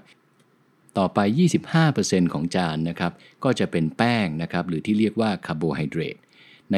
25%เนี้ยนับรวมจนถึงน้ำตาลแล้วก็ผลไม้ด้วยนะครับ แสดงว่าเวลาหมอแอมรับประทานเนี่ยหมอทานอะไรเหรอ หมอจะทานข้าวกล้องบ่อยนะครับข้าวไรซ์เบอร์รี่นะครับเส้นมีวุ้นเส้น เส้นเล็กนะครับก็จะรับประทานขนมจีน แต่จะไม่ค่อยรับประทานเส้นใหญ่นะครับ เพราะว่าไขมันแล้วก็แป้งเยอะนะครับ ส่วนพวกแป้งฝรั่งเนี่ยเดี๋ยวหมอจะบอกว่าทำไมหมอไม่ทานเลยเนาะเดี๋ยวต่อไปเนี่ยหมอจะเล่าให้ฟังว่า เอ๊ะทำไมหมอถึงทานอันนั้น หมอไม่ทานอันนี้นะครับ สรุปข้อที่ 2 ก่อนเนาะนะครับ เทคนิคของหมอเองก็แบ่งจานหนึ่งออกเป็น 50 25 25นะครับ50%เป็นผัก 25%เป็นโปรตีน ใครเก่งหน่อยกินโปรตีนจากพืชนะครับ ใครยังทำไม่ค่อยได้ก็กินโปรตีนเนื้อขาวนะครับ ใครที่รับประทานโปรตีนเนื้อแดงอยู่ก็พยายามอย่าไปติดมันติดหนังนะครับ แล้วก็อีก 25%นะครับเป็นแป้งนะครับ เน้นไปที่แป้งไม่ขัดสีเนาะ เป็นข้าวกล้องข้าวไรซ์เบอร์รี่แบบนี้เป็นต้นนะครับ ข้อต่อไปนะครับ เมื่อกี้หมอแชร์ให้ฟังแล้วว่าเทคนิคของหมอคือพยายามหลีกเลี่ยง processed meat นะครับหรือเนื้อสัตว์แปรรูปนะครับขนมนะครับหรือ processed bakery นะครับหรือ refined sugar หรือพวกน้ำตาลที่แปรรูปมาเนี่ยหมอก็จะไม่ค่อยรับประทานเลยนะครับด้วยความโชคดีมั้ง หมอเป็นคนไม่ชอบกินขนมอยู่แล้วตั้งแต่เด็กเลย พอโตมาเนี่ยร่ำเรียนเป็นแพทย์เนี่ยรักษาคนไข้เนี่ยเวลาบอกให้คนไข้หรือแนะนำคนไข้ให้ รับประทานขนมน้อยๆ ของหวานน้อยๆ ส่วนตัวหมอก็เลยค่อนข้างเออโอเค เพราะว่าหมอทำไง ถ้าหมอทำหมอก็จะบอกคนไข้ได้เต็มปาก แต่ถ้าหมอกินขนมเยอะหมอก็จะเขินนะ ไม่กล้าสั่งไม่กล้าบอก ท่านผู้ฟังหรือว่าคนไข้ว่าห้ามกินอันโน้นอันนี้นะครับ งั้นโดยพื้นฐานส่วนใหญ่เนี่ยหมอจะไม่บังคับ แต่หมอจะเล่าให้ฟังว่า เออ คนไข้คนนี้มีความเสี่ยงอย่างไรนะครับ เขาหลอดเลือดเป็นอย่างไร ตับเริ่มไม่ดีแล้วหรือเปล่า มีไขมันพอกไหมนะครับ ถ้าเขายังรักสุขภาพยังรักครอบครัวอยากอยู่กับคนที่เขารัก เขาก็จะหันมาดูแลตัวเขาเอง ถ้าเมื่อไหร่ที่เจ้าตัวเนี่ยอยากดูแลตัวเอง การรักษาดูแลสุขภาพเนี่ยจะประสบความสำเร็จสูง แต่ถ้าเมื่อไหร่นะครับเกิดจากการที่โดนบังคับนะครับ คนนู้นบอกให้ทำคนนี้บอกให้ทำโดยที่ตัวเราเนี่ยยังไม่ได้รู้สึกว่า แม่มันตูดร้อนหรือว่ารู้สึกว่าใกล้จะเห็นลงศพแล้วนะครับ ไม่หลังน้ำตาหรืออะไรก็ตามแบบนั้นเนี่ยถ้าโดนบังคับเนี่ยการดูแลสุขภาพเนี่ยไม่ค่อยมีประสิทธิภาพ หรือไม่ค่อยได้ผลนะครับนั่นคือหลักการสำคัญนะเพราะฉะนั้นครับ พวก processed bakery นะครับหมอก็จะไม่ค่อยรับประทานเลย ไม่ว่าจะเป็นพวกกาแฟเย็น ชาเย็นที่แบบนมเนยเยอะ ๆ หรือว่ามีครีมเทียมเยอะ ๆ น้ำอัดลมนี่หมอไม่ทานเลยนะครับ เครื่องดื่มผลไม้ต่างๆ หมอก็ไม่รับประทาน ถ้าทานหมอจะทานผลไม้เป็นผลไม้สดไปเลยนะครับ เมื่อกี้กลับไปนิดนึงนะครับ ตรง 25%ที่เป็นแป้งและน้ำตาลเนี่ยหมอก็จะรวมในหัวข้อ 25%เนี่ยเป็นผลไม้ด้วยนะครับ ผลไม้ที่หมอแอมทานแหละครับ หมอก็มักจะเลือกนะครับรับประทานผลไม้ที่ glycemic index ต่ำหรือว่าระดับน้ำตาลในผลไม้นั้นน่ะไม่สูง เพราะฉะนั้นการทานหมอก็จะทาน ไม่กี่อย่างนะครับที่ทานบ่อยๆ ก็จะเป็นฝรั่งนะครับแอปเปิลนะครับสาลี่นะครับลูกพลับสดนะครับแล้วก็เชอร์รี่ แล้วก็ชมพู่อ่าประมาณนี้นะครับในตู้เย็นเนี่ยจะมีผลไม้ประมาณนี้ และหมอเนี่ยจะรับประทานผลไม้เนี่ยโดยเฉพาะมื้อเช้ามื้อกลางวันซะเยอะนะครับตอนบ่ายๆช่วงเบรกก็มีรับประทานผลไม้ แต่หมอจะไม่ค่อยรับประทานผลไม้มื้อเย็นนะเนื่องจากไปผูกกับข้อต่อไป หมอจะรับประทาน แป้งและน้ำตาลในมื้อเย็นเนี่ยน้อยมากนะครับ เนื่องจากน้ำตาลนะครับหรือแป้งนะครับจะมีส่วนสำคัญในการกระตุ้นนะครับระดับน้ำตาลในเลือดทำให้อินซูลินสูงนะครับอินซูลินที่สูงเนี่ยจะไปมีผลต่อการหลั่งของ growth hormone ตอนเรานอนหลับ แสดงว่าถ้าเรากินน้ำตาลกินแป้งในมื้อเช้า มื้อกลางวันยังบ่ายอยู่พระอาทิตย์ยังขึ้นเนี่ยไม่ค่อยมีปัญหา แต่ถ้าทานในมื้อเย็นเนี่ยอาจจะไปรบกวนหรือไป interfere นะครับ ระดับการหลั่งของ growth hormone ได้นะ เพราะฉะนั้นมื้อเย็นครับ หมอจะไม่ค่อยรับประทานแป้งนะครับ แล้วก็ไม่รับประทานน้ำตาล หรือผลไม้หวานๆมากนักนะครับ จะไปทานตอนบ่ายๆเช้าๆแทนเนาะ ข้อต่อไปครับนะครับที่หมอบอกไปก็คือ เรื่องการรับประทานกาแฟ หมอแอมเนี่ยส่วนตัวเนี่ยผมทานกาแฟเนี่ยวันหนึ่งไม่เกิน 2 แก้วนะครับ โดยเฉลี่ยเนี่ยกาแฟอเมริกาโน่หรือกาแฟดำหนึ่งแก้วเนี่ย คาเฟอีนประมาณ 120-150 มิลลิกรัมเนี่ยหมอรับประทานแก้วเดียวนะครับถ้าบ่ายๆอยากจะทานจริงๆนะครับหมอก็จะทานเป็น decaf นะครับหรือว่ากาแฟที่สกัดเอาคาเฟอีนออกไปแล้วประมาณ 90 กว่าเปอร์เซ็นต์แสดงว่าคาเฟอีนยังเหลือเนาะแต่เหลือน้อยนะครับถ้าแก้วปกติมีสัก 150 มิลลิกรัมคาเฟอีน แก้ว decaf น่าจะมี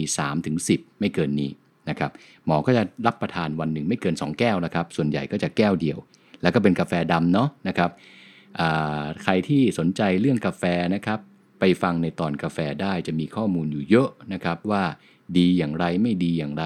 กาแฟก็มีประโยชน์เยอะ แต่พยายามอย่าไปใส่น้ำตาลเยอะนะครับพยายามอย่าไปใส่ครีมเทียมหรือนมข้นเยอะต่อไปครับ การรับประทานโปรตีนของผมเองนะครับ ผมก็จะคำนวณครับว่าโปรตีนในแต่ละวันของมนุษย์เนี่ย ต้องการประมาณ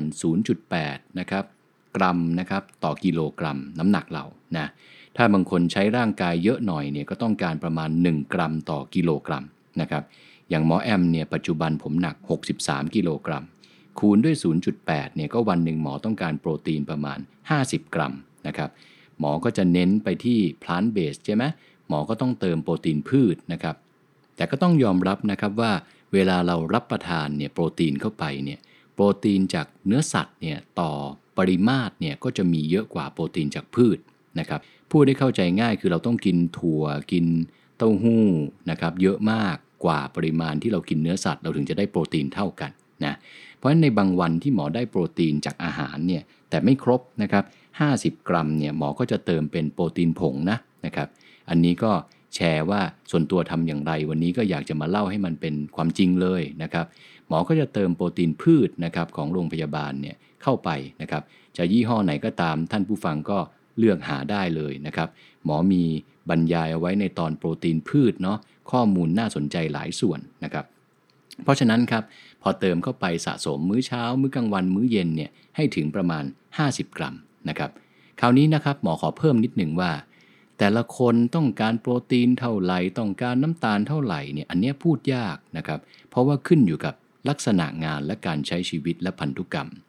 คนบางคนเป็นนักกีฬาออกกำลังกายเยอะใช้ร่างกายเยอะ แบบนั้นเขาต้องการแป้งน้ำตาลและโปรตีนมากกว่านะครับ บางคนที่นั่งโต๊ะทำงานทั้งวันไม่ได้ใช้กล้ามเนื้อเลย แต่ใช้สมองเยอะนะครับ ใช้การคิดวิเคราะห์เยอะ อันนี้ก็ต้องการสารอาหารเนี่ยที่แตกต่างออกไป แสดงว่าเหมือนที่หมอบอกครับ วันนี้หมอมาเล่าเทคนิคส่วนตัวหมอแอม บางคนที่คิดว่าใกล้เคียงการใช้ชีวิตเอาไปปรับดูแล้วได้ผล รู้สึกสุขภาพแข็งแรงขึ้นอันนั้นสามารถ บางคนเอาไปทำแล้วไม่ work เลยหรือไม่ได้ผลเลยก็เป็นไปได้ เนื่องจากเราแต่ละคนเนี่ยเราไม่เหมือนกัน หมอถึงบอกว่า 10 ปีที่ผ่านมาที่เราอยู่ด้วยกันเนาะวันนี้ก็เป็นฤกษ์งามยามดีที่หมอจะเอาทฤษฎีทั้งหมดเนี่ยแต่ละอันแต่ละข้อเนี่ยเพราะบางครั้งเนี่ยหลายทฤษฎีก็ทำให้เรา แม่ยากเหมือนกันจะวางแผนยังไง เพราะความรู้เยอะไปหมด พอมาเป็นภาคปฏิบัติเนี่ยเราก็ต้องกลั่นกรองลำดับความสำคัญนะครับ แล้วก็ลงมาเป็นตัวเราชื่อว่าเหมาะสมแค่ไหนนะครับ ไปต่อนะครับแคลอรี่ต่อวันนะครับ คนเราเนี่ยก็จะรับประทานนะครับหลากหลายอะนะครับคนใช้แรงงานเยอะนะครับ ก็รับประทานแคลอรี่ได้มากหน่อย คนไหนใช้แรงงานเยอะด้วยออกกำลังด้วยแคลอรี่เผาผลาญเยอะก็เติมเข้าไปได้เยอะ คนไหน ใช้แรงงานตัวเองน้อย ขยับน้อยเดินน้อยนะครับ ใช้แต่สมองนะครับ ใช้น้อยก็ต้องรับประทานเข้าไปน้อยนะครับ ส่วนตัวหมอแอมนะครับ วันปกติเนี่ยผมจะรับประทานประมาณวันละ 1,500ถึง1,600 กิโลแคลอรี่ต่อวันนะและในวัน cheating day หรือวันขี้โกง หรือวันครอบครัวเนี่ยหมอจะรับประทานประมาณ 2,000 กิโลแคลอรี่นะครับ เพราะฉะนั้นที่หมอบอกเนาะหมอจะกินดีอาทิตย์หนึ่งประมาณ 5 วัน แล้วก็มีวันที่แบบ หลุดหลุดหน่อยนะครับ ประมาณสัก 2 วันต่ออาทิตย์ นั่นก็คือตัวเลขที่หมอใช้ในการมอนิเตอร์ว่าถ้าวันธรรมดาก็ 1,600 กิโลแคลอรี่ มื้อหนึ่งก็ประมาณสัก 500 ถ้าเกินนี้เราก็ต้องกินมื้อต่อไปให้น้อยลงแหละเรื่องการรับประทานแอลกอฮอล์นะครับนี่ก็เป็นปัญหาที่หลายท่านถามมาเยอะเนาะแอลกอฮอล์เนี่ยหมอเคยพูดไว้แล้วอีกเช่นกัน ถ้าใครต้องการความรู้หรือว่าต้องการข้อมูลลึกๆ ไปฟังตอนที่ผ่านๆมาได้นะครับ ส่วนตัววันธรรมดาหมอจะไม่รับประทานแอลกอฮอล์เลย เขาก็จะมีการพูดว่าแอลกอฮอล์ที่ระดับปลอดภัย ถ้าเป็นผู้ชายก็2ดื่มต่อวันนะครับ เป็นผู้หญิงก็1ดื่มต่อวันก็เฉลี่ยประมาณวันละแก้วละนะครับสำหรับโดสที่เขาแนะนำว่ายังไม่ก่อให้เกิดอันตรายนะครับ แต่จันถึงพฤหัสเนี่ยนะครับหมอไม่รับประทานแอลกอฮอล์ถ้าวันครอบครัวเหรอ ก็มีบ้างนะครับ อย่างวันเสาร์อะไรเงี้ยเนาะถ้ารับประทานเนี่ยนะครับก็จะรับประทานประมาณ 2-3ดริงก์แสดงว่าต่ออาทิตย์เนาะเพราะอาทิตย์หนึ่งหมอทานวันเดียว ก็จะพยายามไม่ให้เกิน5ดริงก์นะครับพยายามแบบนั้นนะก็ส่วนตัวก็ไม่ได้กินให้เมานะครับ แต่ว่าอาจจะเป็นการรับประทานเพื่อให้เกิดความสนุกนะครับ หรือสุขภาพใจได้คืนเครงไปกับคนที่เรารักหรือครอบครัวเรา อันนี้ก็เป็นการบำรุงสุขภาพจิต แต่แอลกอฮอล์ก็ทำร้ายร่างกายเนาะนะครับ อันนี้ถ้าใครไม่รับประทานเลยหมอ ชื่นใจแล้วก็ชื่นชมว่าทำดีอยู่แล้วทำต่อไปนะครับ ถ้าใครที่รับประทานทุกวันอยู่คนเดียวก็ทานนะไม่มีใครอยู่ก็ทานอย่างนี้ก็ต้องลดหน่อยนะครับ แล้วก็เลือกไว้เฉพาะวันพิเศษ เวลารับประทานก็อย่าเยอะเกินจนเมา จนขาดสติแบบนั้นนะครับ นั่นก็คือหัวข้อเรื่องแอลกอฮอล์ต่อไปการดื่มน้ำนะครับ หมอก็จะเน้นเป็นน้ำเปล่าเป็นหลักเลยอะหลาย ๆ ตอนที่เล่าให้ผู้ฟังฟังไป ท่านผู้ฟังก็จะสังเกตว่าหมอจะแนะนำน้ำที่ดีที่สุดสุดท้ายเนี่ยก็เป็นน้ำเปล่า น้ำเปล่าในปัจจุบันเนี่ยนะครับถ้าตามไกด์ไลน์หรือตามการแนะนำในเมืองนอกเนี่ยเยอะนะครับ วันหนึ่งผู้ชายก็ต้อง 3.7 ลิตร ถ้าเป็นผู้หญิงก็ 2.7 ลิตรนะครับหมอเคยพูดไว้ในตอนวิตามินผิวสวยนะตอนที่ 1 เรื่องน้ำเนาะถ้าเฉลี่ยเป็นแก้วก็ 10 กว่าแก้วนะครับ หัวข้อนี้ต้องยอมรับกับท่านผู้ฟังว่าหมอยังทำไม่ได้นะถ้าใครที่อยู่ใกล้ตัวก็จะรู้ว่ายังกินไม่ถึง วันหนึ่งหมอยังได้ประมาณ 6-7 แก้ว ถ้าแก้วหนึ่งเฉลี่ยประมาณ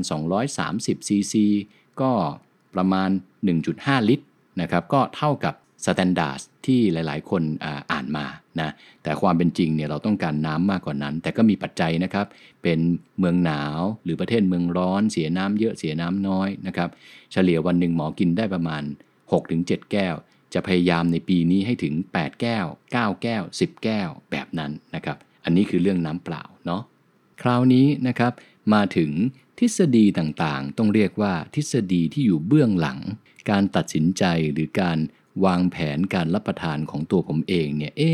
หมอแอมใช้ข้อมูลแบบไหนบ้างนะครับ อันนี้เล่าให้ฟังเป็นความรู้มาแลกเปลี่ยนกันนะครับ ใครที่ดูแลร่างกายแบบไหนเนี่ยจะมาแชร์ในคอมเมนต์นะครับท่านอื่นๆผ่านมามาดูมาแลกเปลี่ยนกันเนี่ยก็เป็นเรื่องที่ดีนะครับ อันที่สำคัญครับกับเรื่องกาแฟอะหมอไล่ไปทีละหัวข้อเนาะว่าหมอตัดสินใจแบบนั้นเพราะอะไรนะครับ เรื่องกาแฟครับ ทำไมหมอรับประทานไม่เกินวันละ 1-2 แก้ว เพราะว่าหมอตรวจรหัสพันธุกรรมตัวเองแล้ว เรื่องคาเฟอีนเมตาบอลิซึมหรือการเผาผลาญคาเฟอีนออกจากร่างกายเนี่ยก็จะมีรหัสพันธุกรรมนะครับ ตัวที่1ครับชื่อว่าไซโตโคม P1A2 นะครับ ตัวที่2ครับชื่อว่ายีน VDR นะครับ ตัวที่3ครับชื่อว่า ADORA2A หรือ ADORA 2A นะครับ ทั้ง 3 ตัวนี้ เป็นตัวที่เกี่ยวพันกับตัวหมอ แล้วขึ้นว่าหมอแอมเนี่ยเป็นคนย่อยคาเฟอีนได้ช้า ถ้าหมอรับประทานเกินนะครับ หมอจะปวดหัวจะมึนนะครับ ถ้ารับประทานหลังเที่ยงก็จะทำให้คืนนี้นอนไม่ดีนอนไม่หลับ หมอถึงกลัวมากเลยว่า กาแฟนี่หมอชอบทาน แต่ทานเป็นกาแฟดำร้อนนะวันละแก้วตอนเช้าแล้วก็จบนะครับ ตอนบ่ายเป็นต้นไปไม่มีเลย เพราะกลัวกลางคืนนอนไม่หลับนะครับ แล้วก็ไม่ทานเยอะกว่า 2 แก้วแน่ เพราะจะทำให้ปวดหัว อันนี้ก็เป็นทฤษฎีส่วนตัวหมอเองเนาะอันที่2นะครับคือหมอแอมตรวจรหัสพันธุกรรมเนี่ยนะแล้วหมอก็ไปเจอยีนนะครับที่เกี่ยวกับเรื่องของการย่อยกลูเตน GLUTEN กลูเตนก็คือความเหนียวในแป้งที่ขึ้นในประเทศเมืองหนาวทั้งหลายไม่ว่าจะเป็นแป้งสาลีนะครับแป้งไรย์นะครับขนมปังสปาเกตตี้พาสต้าพิซซ่าสรุปตัวหมอเองเนี่ยไม่ย่อยนะครับ ไม่ย่อยกลุ่มกลูเตนนะครับไม่ว่าจะเป็นการเจาะรหัสพันธุกรรมก็ดี หรือจะเป็นการตรวจจากภูมิแพ้อาหารแฝงหรือว่า IgG4 ก็ดีนะครับหมอถึงไม่รับประทานอาหารกลุ่มนี้นะครับถ้าเผลอรับประทานไปเหรอนะครับก็จะแก๊สเยอะนะครับผายลมนะครับมีเลอนะครับบางทีก็จะมีผื่นขึ้นนะครับหรืออาจจะเป็นสิวเป็นรอยดำแล้วหายยาก หมอก็เลยค่อนข้างกลัว หมอก็จะไม่รับประทานนะครับ พอหมอแพ้กลูเตนเนี่ยหมอก็สบายขึ้นเนาะในเชิงการเลือกอาหารนะครับหมอก็ไม่ต้องรับประทานขนมปังทุกชนิด แล้วก็แป้งพาสต้าทุกชนิดนะครับแล้วก็แป้งพิซซ่าสปาเกตตี้หมอไม่ทานเลยนะครับแต่ปัจจุบันนะครับก็มีนะครับพวกแป้งทางเลือกออกมาเยอะมากนะครับเขาจะเขียนว่า gluten free อ่าถ้าเป็นแป้งแพนเค้ก gluten free ทำมาจากแป้งมันสำปะหลังบ้านเราเดี๋ยวนี้ผู้ประกอบการเอามาทำแล้วก็พัฒนาเยอะมากนะครับ แล้วเพื่อนๆหมอเองหรือคนไข้เนี่ยที่ได้ตรวจพันธุกรรม แล้วรู้ว่าตัวเองแพ้กลูเตนเนี่ยในอนาคตก็จะอยากได้ผลิตภัณฑ์ที่เป็น gluten free นะครับหรือว่าปราศจากกลูเตนเนี่ยมากขึ้น อันนี้ก็แนะนำนะครับใครที่ทำด้าน food นะครับทำร้านอาหารนะครับกลุ่มคนแบบหมอแอมเนี่ยที่แพ้กลูเตนเนี่ยเวลาไปร้านก็จะบอกเลยว่าอ๋อผมแพ้กลูเตนครับมีอาหารแบบไหนไม่มีกลูเตนบ้าง เมื่อก่อนในเมืองนอกเนี่ยเขาจะเขียนไว้ในเมนู ปัจจุบันบ้านเราเนี่ยมีเยอะเลยนะครับ ที่ใส่ใจแล้วก็สื่อสารกับผู้มารับประทานเรื่องนี้นะครับ เพราะฉะนั้นครับ พอหมอกินกลูเตนไม่ได้นะครับ หมอก็จะมีแป้งเหลือให้รับประทานไม่เยอะละครับ อย่างที่บอกไป หมอก็จะทานแป้งไทยๆหรือแป้งเอเชียเป็นหลัก เช่น ข้าวนะครับข้าวกล้องนะครับข้าวขาวนะครับข้าวเหนียวนะครับ แป้งมันสำปะหลังนะครับอ่ามันฝรั่งนะครับ อันนี้กินได้เนาะ แล้วก็เป็นเส้นหมีนะครับวุ้นเส้นเส้นใยเส้นเล็กอ่าก็แล้วแต่เลือกไม่แพ้นะครับแต่อาหารฝรั่งกับแป้งฝรั่งหมอแอมไม่ได้ทานเลยนะครับตัวต่อไปครับรหัสพันธุกรรมของหมอเองเนี่ยนะเป็น lactose intolerance นะครับหรือยีนที่ชื่อว่า MCM6 ของหมอเนี่ยขึ้นว่าหมอไม่ย่อยแลคโตสนะครับประกอบกับพอหมอเจาะเลือดนะครับดู IgG4 หรือว่า Food Intolerance หรืออาหารที่ร่างกายแพ้แอบแฝงเนี่ย หมอแพ้โปรตีนในนมสัตว์ที่ชื่อว่าเคซีนด้วยนะครับ C A S E I N เคซีนเป็นโปรตีนในนมสัตว์ทำให้ส่วนตัวหมอเองเนี่ยหมอก็เลยไม่ได้รับประทานผลิตภัณฑ์จากนมสัตว์ ไปด้วยอีกหนึ่งรายการใหญ่เลยนะนะครับฉะนั้นครับหมอแอมก็จะไม่ได้รับประทานนม หมอไม่ทานชีส ไม่ทานเค้กไม่ทานช็อกโกแลตเพราะมีนมเนาะไม่ได้ทานโยเกิร์ตแต่เดี๋ยวนี้ก็มีโยเกิร์ตทำจากถั่วเหลืองนะหมอก็ทานได้ ไอศครีมถ้าจะทานก็ทานเป็นเชอร์เบตนะครับหรือไอศครีมที่ทำจากผลไม้นะครับไม่ใส่นมสัตว์ ไม่ใส่เนยแบบนี้เป็นต้น เพราะฉะนั้นครับพอหมอแพ้นมนะครับไม่ว่าจะเป็นโปรตีนในนม หรือว่าน้ำตาลในนมก็ตามเนี่ยทำให้หมอไม่ได้รับประทานอาหารกลุ่มนี้ ข้อดีก็คือ อาหารกลุ่มนี้จะมีไขมันอิ่มตัว หรือว่า saturated fat เนี่ยเยอะ หมอก็ประหยัดแคลอรี่นะครับโดยการลดไขมันอิ่มตัวต่างๆ ไปโดยปริยาย ตัวต่อไปครับ ในรหัสพันธุกรรมหมอเนี่ยจะมียีนนะครับ ตัวที่ชื่อว่า GSTP1 กับ GSTM5 นะครับสองตัวนี้ก็จะเป็นรหัสพันธุกรรมบอกเราในเรื่องของการต้องการนะครับ ผักตระกูลดอกกระหล่ำเพราะฉะนั้นผักตระกูลกระหล่ำครับก็จะมีประสิทธิภาพนะครับในการที่ช่วยนะครับ detox detox แปลว่าอะไร detox แปลว่าการขับสารพิษในตับนะครับ สารพวกนี้นะครับชื่อว่า isothiocyanate เเพิ่มเฟส2 detoxification นะครับแปลเป็นให้เข้าใจง่ายก็คือ เจ้าผักตระกูลกระหล่ำเนี่ยนะครับเพิ่มการขับสารพิษในตับเรานะครับตับเราเนี่ยทำหน้าที่ในการชะล้างสารพิษ ถ้ามีสารเข้าไปกระตุ้นให้ขับสารพิษได้ดี เราก็จะร่างกายสะอาดนะครับแข็งแรงขึ้นนะครับพวกสารไม่ดีก็จะออกไปได้ไวกว่าเดิม หมอเป็นคนที่ยีนขึ้นว่าพันธุกรรมขึ้นว่า ถ้ากินผักกลุ่มเนี้ยจะ เร่งนะครับบำรุงตับ ผักกลุ่มนี้หมอก็เลยจะทานเยอะเป็นพิเศษนะครับนำขบวนโดยอะไรบ้างครับตระกูลกระหล่ำก็จะมีกระหล่ำปลีหมอชอบมากนะครับบรอกโคลีนะครับกระหล่ำดาวนะครับกระหล่ำดอกนี่ก็ใช่ ผักเคลนี่ก็ใช่นะครับหรือที่ชื่อว่าโครานินะครับบ้านเราเรียกกระหล่ำปม ทั้งหมดเนี่ยอยู่ในตระกูลกระหล่ำนะครับช่วยในการเพิ่มการขับสารพิษของตับ นะถ้าท่านใดอยากจะทดลองก็ไม่ผิดกฎนะครับ แม้ว่าจะไม่ได้ตรวจพันธุกรรม ก็สามารถรับประทานผักเหล่านี้ช่วยบำรุงตับได้นะครับ ข้อต่อไปเป็นเรื่องใหญ่นะครับ ที่หมอใช้มาเป็นตัวประกอบนะครับ การตัดสินใจการรับประทานอาหารของหมอเนี่ยมากเลยก็คือ รหัสพันธุกรรมที่เกี่ยวข้องกับเรื่องของคอเลสเตอรอลหมอเองเนี่ยมีรหัสพันธุกรรมนะครับ เกี่ยวกับการย่อยคอเลสเตอรอลในร่างกายที่ไม่ค่อยดี ยีนนะครับหรือรหัสพันธุกรรมที่เกี่ยวกับเรื่องคอเลสเตอรอลสูงเนี่ยมีเยอะมากเป็นร้อยๆ ตัวเลยนะครับ ตัวที่เขาพูดถึงกันเยอะนะครับ ก็จะมีตัวที่ชื่อว่า ApoE นะครับ APOE ยีนที่ชื่อว่า LDLR เป็นต้น หรือยีนที่ชื่อว่า ApoB รหัสพันธุกรรมเหล่านี้เป็นร้อยๆ ตัวนะครับของส่วนตัวหมอเนี่ยพบว่าย่อยไขมันคอเลสเตอรอลไม่ค่อยดี ความหมายคือถ้าไม่ระวังการรับประทานเนี่ยคอเลสเตอรอลจะสูง ไขมันไม่ดีในเลือดจะสูง ซึ่งจะส่งผลต่อหลอดเลือดของหมอแน่นอน ซึ่งหมอรู้เลยนะว่าต้องระมัดระวังเรื่องไขมันเป็นหลักเลย และในบ้านหมอเองเนี่ยก็มีญาตินะครับแล้วก็คุณแม่นะครับที่คอเลสเตอรอลเนี่ยสูงทั้งที่น้ำหนักเนี่ยไม่เยอะหมอถึงต้องระวังเรื่องไขมันเป็นหลักนะ หมอลดนะครับการรับประทานไขมันอิ่มตัวให้น้อยๆนะครับหรือที่เคยพูดไปในตอนไขมันว่า saturated fat เช่นอะไรบ้างครับ ส่วนใหญ่จะอร่อยอะนะอาหารกลุ่มนี้หมอกินหมอก็ยังว่าอร่อยนะหมอไม่ได้ผิดปกติว่าเฮ้ยกินผักแล้วอร่อยกินเนื้อสัตว์ไม่อร่อยไม่ใช่ แต่เรารู้ว่าร่างกายเราเนี่ยถูกดีไซน์มาว่าต้องการแบบไหนนะในวันที่เรามีวินัยเนี่ยเราก็พยายามหลีกเลี่ยงกินให้ดี ไขมันที่หมอกินน้อยๆนะครับหรือหลีกเลี่ยงก็คือพวก ไขมันสัตว์นะครับ เนื้อติดมันนะครับ หนังไก่หนังเป็ด เครื่องในสัตว์เนี่ยโอ้โหไขมันเยอะนี่หมอกินน้อยเลยนะพยายามหลีกเลี่ยง อาหารแปรรูปอย่างที่บอกไปแล้วนะครับ processed meat เนี่ยก็เป็นสิ่งที่หมอค่อนข้างที่จะวิ่งหนีนะครับ แล้วก็ลดละเลิกนะครับ ไม่ว่าจะเป็นเบอร์เกอร์ไส้กรอกกุนเชียงเบคอนต่างๆเนี่ยก็จะพยายามจะกินน้อย ผลิตภัณฑ์จากนมสัตว์นะครับเนยนะครับชีสนะครับเค้กนะครับเบเกอรี่ต่างๆเนี่ย โชคดีที่หมอแพ้ทั้งนมแพ้ทั้งกลูเตนเพราะว่าแป้งกลุ่มแป้งสาลีและแป้งอื่นๆ ที่มีกลูเตนเนี่ยกับนมสัตว์เนี่ยเขามักจะมาพร้อม ๆกันนะครับ ส่วนใหญ่จะเจอในอาหารที่ปรุงกันมาด้วยกันเลยอะนะอย่างเบเกอรี่นะครับอย่างอาหารฝรั่งบางชนิดนะครับ หมอก็เลยไม่ได้รับประทานกลุ่มนี้เลยทำให้ระดับไขมันเนี่ยหมอคุมได้ง่ายขึ้น เพราะว่าหมอแพ้ด้วยเนาะนะครับ ลดนะครับหมอก็จะกินของผัดนะครับของทอดนะครับพวก trans fat นะครับ junk food นะครับฟาสต์ฟู้ดนะครับแล้วก็พวก high fructose corn syrup หรือว่าน้ำตาลฟรุกโตสเนี่ยน้อยๆนะครับ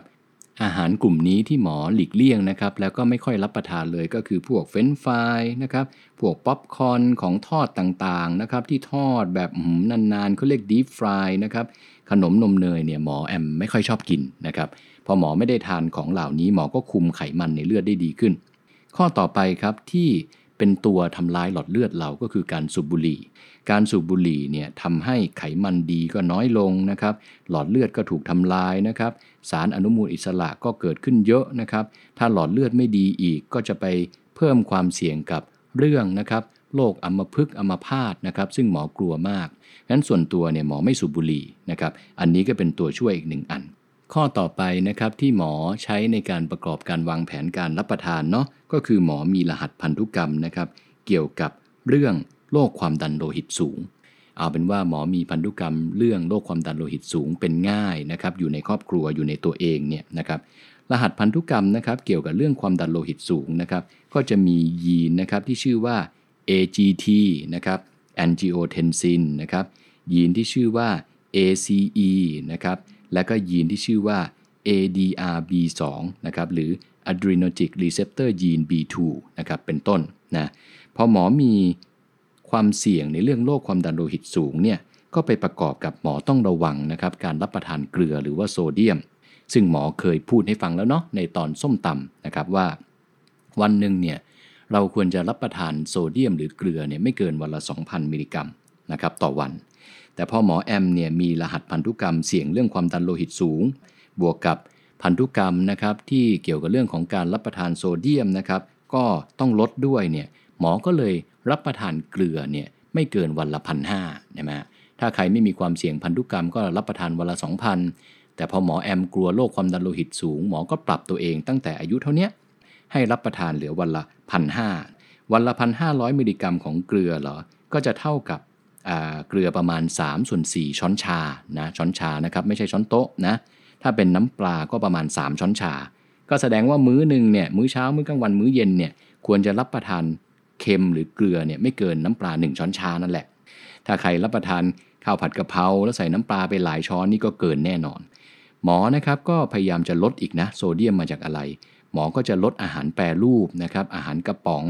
บะหมี่สำเร็จรูปนะครับโจ๊กสำเร็จรูปนะครับพวกนี้ก็จะมีโซเดียมเยอะ หมอก็จะไม่รับประทาน ถ้าทานก็ทานเป็นข้าวต้มทำขึ้นมาสดใหม่ไปเลย ส่วนเครื่องปรุงนี่ก็สำคัญนะครับนะคนไทยเนี่ยก็ใช้ เครื่องปรุงเยอะนะครับ แล้วก็น้ำจิ้มเยอะนะครับ หมอถึงพยายามจะรณรงค์นะแล้วก็ชักชวนทุกคนให้ถ้ารับประทานก๋วยเตี๋ยวก็ชิมก่อนปรุงนะครับ ถ้าเค็มแล้วก็ไม่ต้องเติมเพิ่มแล้วนะครับ น้ำปลาหรือซีอิ๊วนะครับซอสต่างๆก็จิ้มได้นิดๆหน่อยๆนะครับ แต่อย่าเอาเป็นหลักนะครับซอสมะเขือเทศนี่ต้องระวังนิดนึงนะน้ำปลาพริกอย่างเงี้ย อาหารหมักอาหารดองก็ไม่ใช่อาหารโปรดของผมนะครับ เพราะฉะนั้นแล้วเรื่องการคุมโซเดียมเนี่ยหมอก็จะพยายามคุมแบบนี้ แต่ส่วนตัวหมอแอมเนี่ยผมเป็นคนชอบกินเผ็ด ชอบเป็นคนกินรสจัดนะครับ เพราะฉะนั้นเวลาเรากินเค็มมากไม่ได้เนี่ยเราก็เน้นอย่างอื่นมาชูโรงแทนนะผมก็เลยจะเน้นไปที่เครื่องเทศนะครับ สมุนไพรเนาะจะเป็นกะเพราเป็นกระเทียม เป็นพริกไทย รากผักชี เครื่องเทศก็จะมาชูรสให้เรารู้สึกว่าเออเราไม่ได้กินอาหารจืดๆนะ เรายังกินอาหารมีกลิ่น มีรสมีชาติ แต่ไม่เน้นเค็มจัด ไม่เน้นหวานจัดแบบนั้นเป็นต้น แล้วก็อย่างที่บอกครับ เรื่องแอลกอฮอล์นะครับก็ต้องระมัดระวังนะครับว่าเยอะของหมอกับเยอะของท่านผู้ฟังอาจจะต่างกันนะครับ ถ้าหมอดื่มเนี่ยนะอาทิตย์หนึ่งหนึ่งวันเนี่ยก็วันที่ดื่มก็ประมาณสัก2 สามแก้วนะครับ แต่ถ้าเดือนหนึ่งครั้งหนึ่งเนี่ยเทศกาลเนี่ยหรือเทศกาลนี่อาจจะประมาณ 3 เดือนครั้ง 6 เดือนครั้งนะครับ แบบนั้นก็อย่าไปเกินสัก 5 แก้วนะครับ ใครที่รับประทานหรือดื่มอยู่ก็ต้องระมัดระวังหน่อยนะ เรื่องแอลกอฮอล์นี่ก็เป็นศัตรูตัวร้ายนะครับ แต่ก็ทำให้เราได้ผ่อนคลายครื้นเครงบ้างบำรุงสุขภาพจิตต้อง balance ให้ดีนะครับ การดูแลสุขภาพเนี่ยหมอเชื่อเหลือเกินว่า ทางสายกลางเนี่ยทำยากที่สุดทำสุดโต่งไปเลยก็ดี แต่ทำได้แป๊บๆแล้วก็เบื่อแล้วก็ไม่อยากทำนะอะไรที่เราวางแผนแล้วเราทำได้แค่อาทิตย์เดียว เดือนเดียวทำปีหนึ่งไม่ไหวหรอกอย่างเงี้ยไม่ค่อยได้ผล ถ้าเราจะวางแผนเนี่ยเราวางแผนระยะยาวเลย แล้วเรามองว่า เออหนึ่งอาทิตย์เรามีความสุขดีนะ เรามีวันที่กินแบบเพื่อสุขภาพนะ แล้วเราก็มีวันที่กินแบบfamily นะหรือครอบครัวเรานะนะครับ เราอยู่เองเราก็กินน้ำเปล่า เราไปเจอเจ้านายเราไปประชุม ไปเจอแขกลูกค้า เรากินบ้างเขาก็รู้สึกว่าเออ เราเป็นส่วนหนึ่ง ต้อง balance ให้ดีนะผมเนี่ยพยายามจะ balance ให้ดีในทฤษฎีต่างๆ ทั้งความสุขกายสุขใจ แล้วก็จะไม่ใช่แบบแหมห้ามทำเป๊ะต้องเป๊ะเลยห้ามออกนอกกรอบแม้แต่นิดตึงเครียดมาก ก็ไม่ดีกับเรื่องสุขภาพอีกเหมือนกันนะครับนั่นคือส่วนสำคัญ และก็ทฤษฎีสุดท้ายนะครับที่หมอใช้ในการมาประยุกต์ออกมาเป็นข้อต่างๆ ที่หมอเล่าให้ท่านผู้ฟังทุกท่านฟังมาจนถึงตอนนี้นะครับข้อสุดท้ายก็เป็นเรื่องของระดับโฮโมซิสเตอีน H O M O C Y S T E I N E โฮโมซิสเตอีนเนี่ยเป็นกรด amino acid นะครับหรือกรดอะมิโนชนิดหนึ่ง เกิดจากการย่อยสลายโปรตีนในร่างกายเรา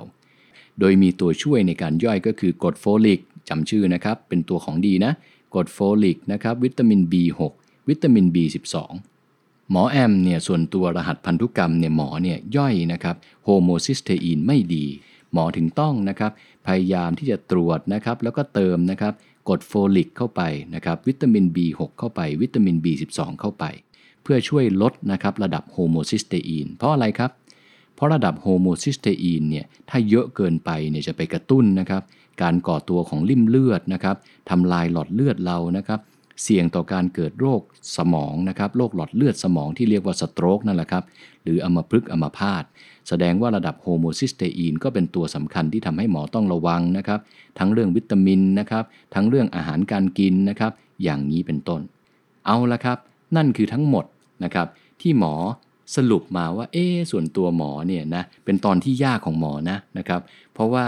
จะมานะครับตั้งขึ้นมาเองเป็นทฤษฎีเลยแบบในการให้ความรู้เนี่ยหรืออ้างอิงจากการวิจัยต่างๆเนี่ยไม่ได้แล้ว นะครับ เพราะว่าต้องปรับมาเป็นตัวเรานะครับ ตัวหมอแอมจริง ๆ อยากจะให้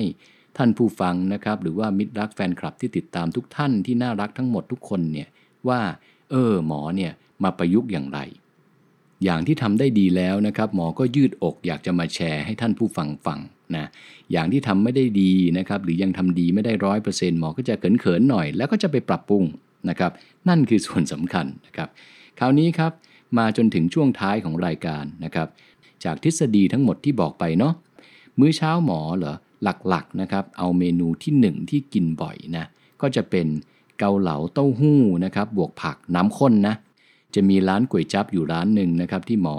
เอเป็นแฟนคลับนะครับ รสชาตินะครับ น้ำซุปนะครับดีมาก หมอก็จะสั่งเป็นเกาเหลาเขาก็จะรู้ว่าใส่ผัก ใส่ถุงงอก ใส่ผักบุ้งนะครับ ใส่เต้าหู้นะครับ แล้วก็กินกับข้าวไรซ์เบอร์รี่ อันนี้เป็นเมนูที่หมอรับประทานบ่อยมื้อเช้า 2. ก็จะเป็นพวกสลัดผักนะครับ ใส่เต้าหู้นะครับ ถ้าวันที่เป็นพลานเบสก็เป็นเต้าหู้กับถั่ว ถ้าเป็นวันที่ชีตติ้งเดย์หรือวันที่กินเนื้อสัตว์ได้นะครับ หมอก็จะเป็นสลัดกับปลานะครับหรือข้าวต้มปลา อันนี้มื้อเช้านะครับข้าวต้มปลาก็จะทานบ่อยวันเสาร์อะไรเงี้ยนะครับ ส่วนมื้อกลางวันนะครับ มื้อกลางวันเนี่ยขอให้นะครับท่านผู้ฟังผู้ชมที่รักทุกท่านเนี่ยติดตามได้ทางเพจนะครับ ไม่ว่าจะเป็น Facebook Instagram นะครับ ก็จะมีทีมงานหมอเนี่ยนะครับลงมื้อกลางวันของผมไว้เนี่ยเรื่อยๆ อันนั้นเป็นมื้อกลางวันที่กินจริงนะครับรับประทานจริงทุกวันนะนะครับก็ส่วนใหญ่จะเป็น plant based นะครับมื้อกลางวันนี่ติดตามได้ ส่วนมื้อเย็นนะครับ มื้อเย็นก็เหมือนที่บอกไปครับ หมอเนี่ยนะครับจะรับประทาน plant based นะครับ4-5 วันต่ออาทิตย์ และก็มีวันครอบครัวหรือวันเทศกาลเนี่ยสัก 1-2 วันต่ออาทิตย์นะครับ และใน 7 วันครับ หมอจะมีวันที่ถือศีล8นะครับหรือว่าไม่รับประทานเย็นเนี่ย2-3วันนะส่วนใหญ่เนี่ยหมอจะไม่ทานมื้อเย็นเนี่ยวันจันทร์กับพฤหัสนะครับบางอาทิตย์ก็จะมี 3 วันก็คือจันทร์อังคารพฤหัสนะครับการถือศีล8ก็คือเป็นเรื่องของการปฏิบัตินะครับของหมอเองด้วยนะครับที่ไม่รับประทานเย็นนะครับหรือการถือศีล ประกอบกับทฤษฎีนะครับเรื่องของการ fasting นะครับที่หมออยากให้ร่างกายนะครับได้มีการ fasting บ้างนะครับแต่ไม่ได้ทำทุกวัน หมอถึงเลือกนะครับวันจันทร์กับพฤหัสนะครับหรือบางอาทิตย์ก็จันทร์อังคารพฤหัสนะครับไม่รับประทานเย็น ความหมายคือหมอก็จะรับประทานเช้านะครับแล้วก็รับประทานกลางวันนะครับส่วนตอนบ่ายเป็นต้นไปเนี่ยไม่รับประทานอะไรเลยนะครับอาจจะดื่มแต่น้ำเปล่า แล้วก็ไม่ได้ทานมื้อเย็นนะครับอย่างเงี้ยก็เป็นเรื่องของการ fasting เทคนิคส่วนตัวนะ ของผมเองนะครับ ที่เอามาแชร์หรือเอามาเล่าสู่กันฟังให้ทุกๆทท่านฟังในวันนี้นะครับ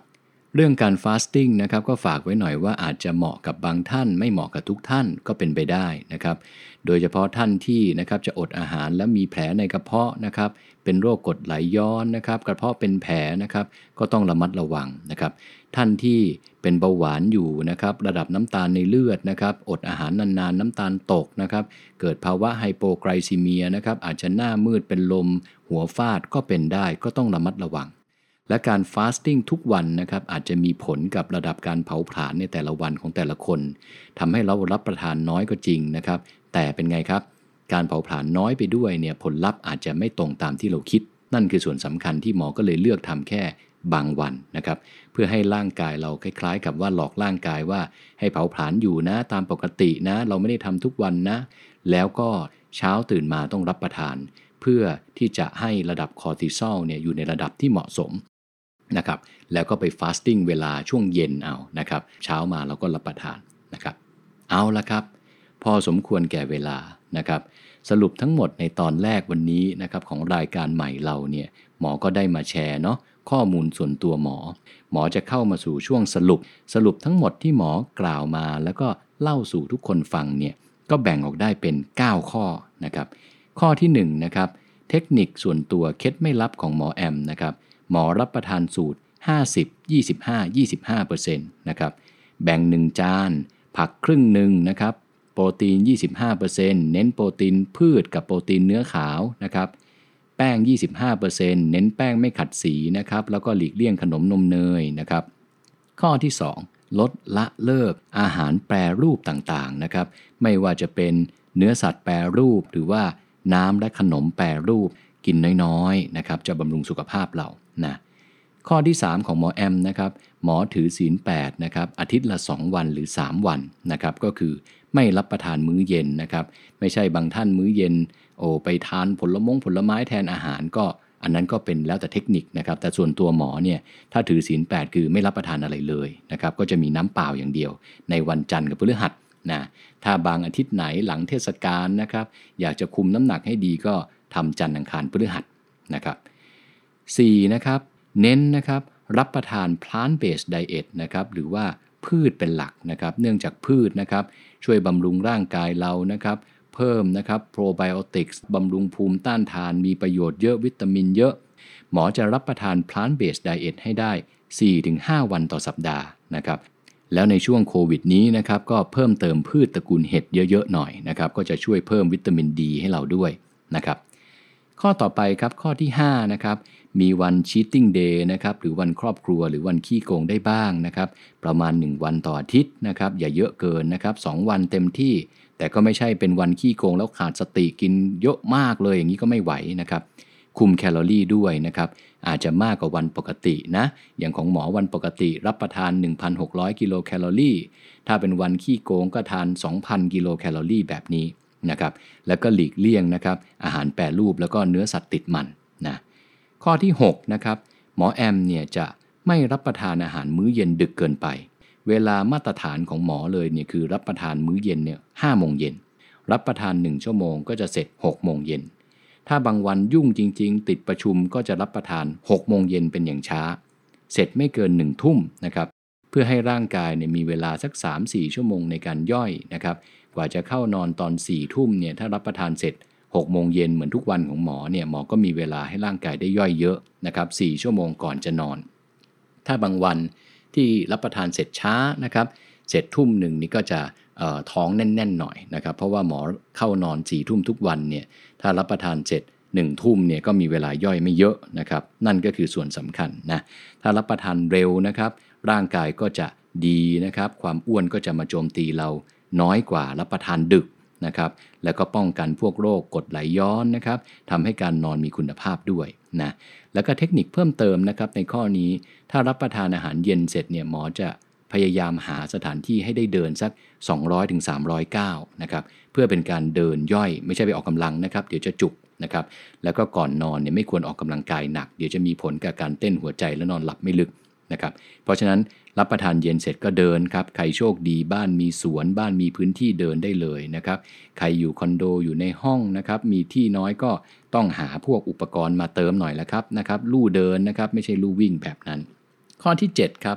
เทคนิคนะครับการกินของหมอแอมนะครับ หมอก็จะพยายามควบคุมน้ำหนักของตัวเองเนี่ยตามเปอร์เซ็นต์แฟตนะครับ เปอร์เซ็นต์ไขมันเนี่ยหมอตรวจตัวเองจากเครื่อง DEXA scan นะครับถ้าใครที่ไม่ได้ตรวจก็ต้องใช้องค์ประกอบเพิ่มเติมนะครับวัดรอบเอวดูน้ำหนัก ดู BMI เป็นต้น